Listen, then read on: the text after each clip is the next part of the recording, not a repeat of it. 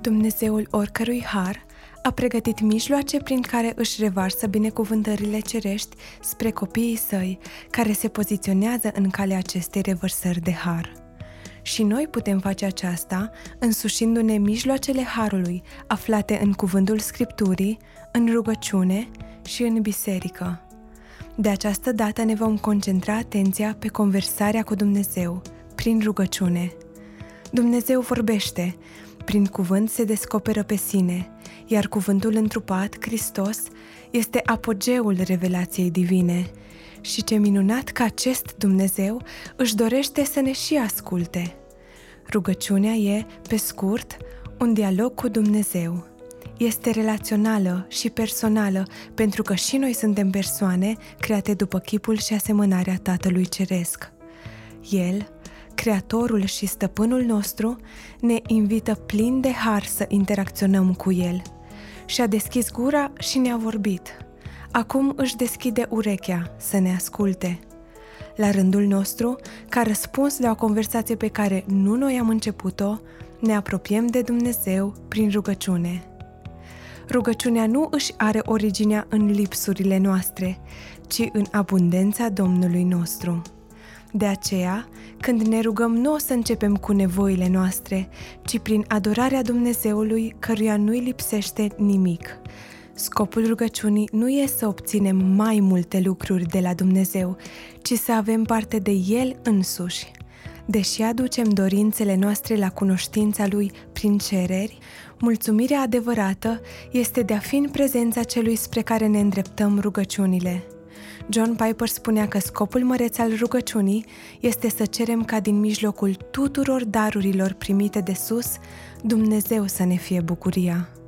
Așa că venim smeriți în așteptare și, datorită lucrării lui Isus, plini de încredere în prezența lui Dumnezeu, să relaționăm cu El, să îi vorbim și mai ales să ne bucurăm în El ca de cea mai de preț comoară.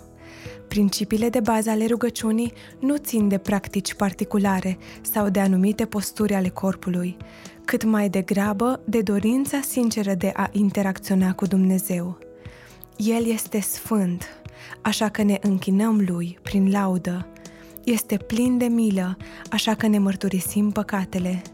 Dumnezeu este bogat în har, așa că ne manifestăm aprecierea prin mulțumiri. El este iubitor și îi pasă de copiii Lui, așa că aducem înaintea Lui toate cererile noastre, prin mijlocire. În Noul Testament regăsim în mod repetat chemarea la rugăciune, nu ca la o disciplină rigidă sau ca la o realizare impersonală, ci ca o invitație la o relație personală, apropiată, cu Dumnezeu. El este chiar mai gata să ne asculte decât suntem noi gata să ne rugăm. Conversația cu Dumnezeu e posibilă doar prin persoana și lucrarea Fiului Său.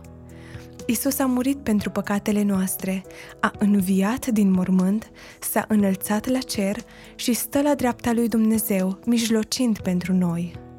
În Evrei 7,25 ni se reamintește că doar El poate să-i mântuiască pe deplin pe cei ce se apropie de Dumnezeu prin El, întrucât El trăiește veșnic ca să mijlocească pentru ei.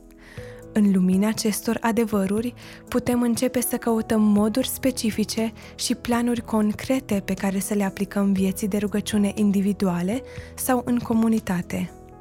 Ne stabilim timpul potrivit și locul, ne rugăm de unii singuri, în odăiță, dar ne rugăm și cu ceilalți.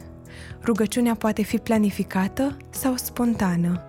În mașină, la masă, între angajamentele zilnice sau la marginea patului. Ne putem ruga și prin cuvintele citite din Scriptură, ca răspuns la ceea ce Dumnezeu ne transmite. Îl adorăm pe El, ne mărturisim, îi mulțumim și ne facem cunoscute cererile. Avem parte de urechea gata să asculte a lui Dumnezeu, să nu trecem cu ușurință peste aceasta.